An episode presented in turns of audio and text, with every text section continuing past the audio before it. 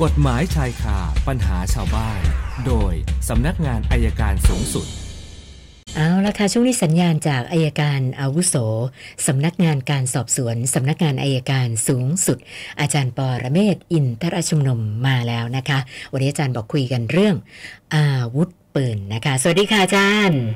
สวัสดีครับคุณสนันครับ เชิญค่ะ ประเด็นเรื่องอาวุธปืนต้องน่าจะคุยกันหน่อยเพราะข่าวเมื่อสัปดาห์ที่แล้วก็ผมเปิดประเด็นว่าอาวุธปืนเนี่ย มันเข้ามาเยอะเหลือเกินนะครับ อย่างที่เขามีข่าวว่าในปี 60 เรามีปืนถึง 10 ล้านกว่ากระบอกนะครับ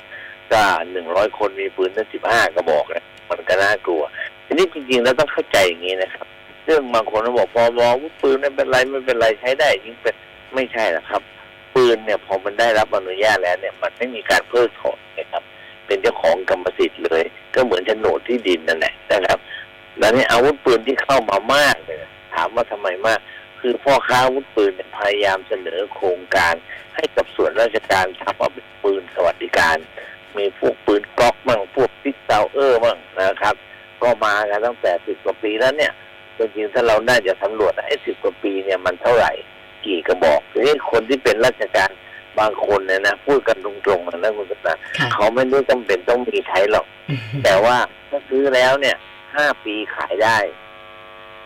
ห้าปีขายต่อได้ค่ะทีนี้ปืนก๊อกหรือก็มีปืนซิกเซลเออร์ก็ดีเนี่ยซื้อประมาณสามสี่หมื่นบาท แต่ถ้าเวลาขายทีหลังโดยได้กันประมาณห้าหมื่นโอ้เหรออันนี้คือจุดจุดหนึ่งที่ทำให้อาวุธปืนมีมากอืมไม่มันมันอาจจะกรรมบ้านเราไม่จำเป็นต้องใช้ปืนทุกทุกทุกคนที่จะต้องใช้หรอกครับ มันมากเกินไป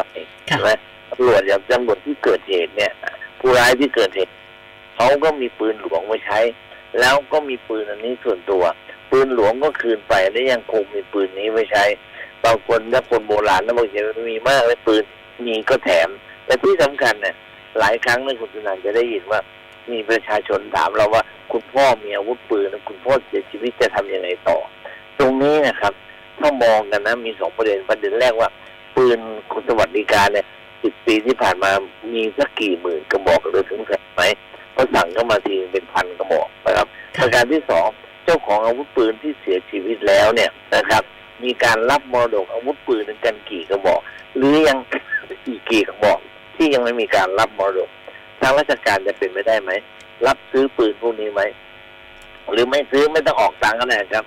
รับมันเลยซื้อฝากฝากไว้ก่อน แล้วใครมาขอซื้อได้ตังค์เมื่อไหร่ก็ให้เจ้าของผมว่านั่นน่ะ จะจำกัดการมีอาวุธปืน บางคนนักแม่นปืนผู้เชี่ยวชาญปืนบอกปืนมันล้าสมัย มันล้าสมัยก็ดีแล้วนะครับ มันจะได้ไม่ต้องมีปัญหาอืมก็ฝากเป็นข้อคิดไว้แค่นี้แหละครับค่ะเอาละว่าของเราต่อเลยครับค่ะ วันนี้คำถามเริ่มที่คุณนิยดานะคะอ่าเธอสอบถามมาว่าเอ่อไปซื้อบ้านเก่าที่เจ้าของบ้านเนี่ยนะคือไม่ได้อยู่หลายปีแล้วก็ไม่ได้จ่ายค่าส่วนกลางนะคะ ทีนี้สอบถามมาว่าอ่าการที่ค้างค่าส่วนกลางกับนิติบุคคลเนี่ยนะคะ ตรงเนี้ย เราเป็นเจ้าของใหม่ เราจะต้องไปร่วมรับผิดชอบอะไรด้วยไหมคะอาจารย์คือโดยปกติแล้วเราไม่ควรจะร่วมรับผิดชอบครับ แต่เวลาถ้าเขาตามเจ้าของเดิมไม่ได้เนี่ยเขาก็จะไล่ออกจากเจ้าของบ้านปัจจุบัน ค่ะ โอ้อย่างนี้เจ้าของบ้านปัจจุบันก็ก็ไม่เวลาไม่รู้จะปฏิเสธยังไงเหมือนกัน ครับแล้วตอนนี้เวลาจะซื้อบ้านเนี่ยต้องถามก่อนค่ะมีค้างค่าส่วนกลางไหม ถ้ามีก็ต้องหักไว้เลยครับอ๋อดีที่สุดนะคะ ส่วนท่านต่อไปคุณประดิษฐ์นะดูคลิปคนสติไม่ดีนะคะปาก้อนหินใส่รถชาวบ้านนะคือครับหลักฐานบันทึกไว้เนี่ย มันมีกล้องเก็บภาพได้ แต่เขาสติไม่ดีก็เลยสงสัยว่าแล้วจะถูกดำเนินคดียังไงล่ะคะอาจารย์ไอ้อย่างเงี้ยถ้าสติไม่ดีจริงๆเนี่ยพนักงานสอบสวนถ้ารับไว้ดำเนินคดีก็ต้องส่งไปรักษาก่อน เสร็จแล้วถึงกลับมาแจ้งข้อหา มันจึงเป็นเหตุขบวนการดำเนินคดีมันยุ่งยาก บางครั้งจนทำให้พนักงานสอบสวนไม่อยากดำเนินคดีครับ ค่ะ ส่วนท่านต่อไปคุณนิธินะคะ บอกว่า พี่สาวมีลูกอยู่หนึ่งคนอายุสิบขวบนะคะปรากฏว่าพี่สาวไปประสบอุบัติเหตุเสียชีวิต แล้วก็เขาเนี่ยอยากจะรับหลานคนนี้เป็นบุตรบุญธรรมนะคะเขาสอบถามมาว่า คือพ่อเด็กเนี่ยก็ก็ขาดการติดต่อไปจนตามตัวไม่เจอนะคะนะเขาจะทำยังไงได้บ้างอะคะอาจารย์ เมื่อผมไม่แน่ใจว่าพ่อเด็กนี่จดทะเบียนกับสมรสกับพี่สาวหรือเปล่าอ๋อไม่ได้จดถ้าไม่จค่ะด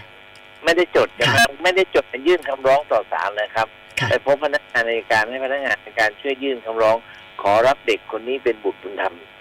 เพราะว่ามาตราเสียชีวิตแล้วไม่อาจให้ความยินยอมได้ คนให้ความยินยอมต้องเป็นศาลครับค่ะค่ะ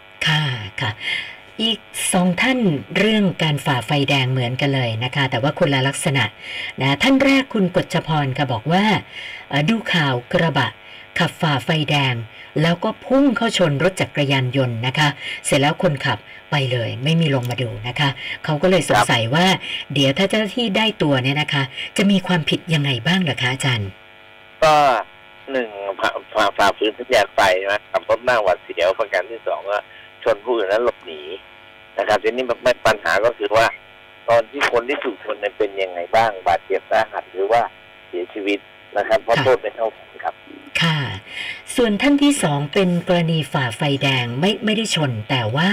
เกือบไปชนรถชาวบ้าน ปรากฏว่าเอ่อหลังจากนั้นเนี่ยเจ้าหน้าที่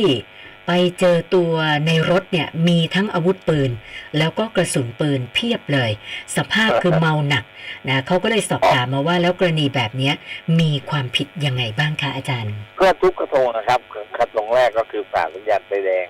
นะครับ ขับรถไม่ระมัดระวังที่หนึ่งอันค่ะที่สองอาวุธปืนนั้นมีอนุญาตไหมถ้าไม่มีใบอนุญาตเจ้าพางก็มีอาวุธปืนในความครอบครองโดยไม่รับอนุญาต ค่ะและเครื่องกระสุนปืนด้วยแต่นี้การพาอาวุธปืนติดตัวไปในเมืองถ้าไม่มีใบอนุญาตให้พาอาวุธปืนก็มีความผิดฐานข้อหาพาก็น่าจะโดนทั้งสามข้อหาเป็นอย่าง หลายเด้งเลยนะคะ แล้วก็ท่านต่อไปคุณปิยวุฒิกาจารย์นะอันนี้ต่อเนื่องจากเหตุการณ์ที่หนองบัวลำพูนะคะ ปรากฏว่ามันก็อุตส่าห์มีมิจฉาชีพ แอบอ้างเหตุการณ์ที่เกิดขึ้น เปิดรับบริจาคช่วยเหลือครอบครัวผู้เสียชีวิต ผ่านทางเอ่อโลกออนไลน์ ก็เลยสงสัยว่าเดี๋ยวถ้าเจ้าหน้าที่ตำรวจได้ตัวเนี่ย คนพวกเนี้ยจะมีความผิดยังไงคะอาจารย์ อันแรกก็คือนั้นอันแรกก็คือก็คือโพสต์ข้อความอันเป็นเท็จ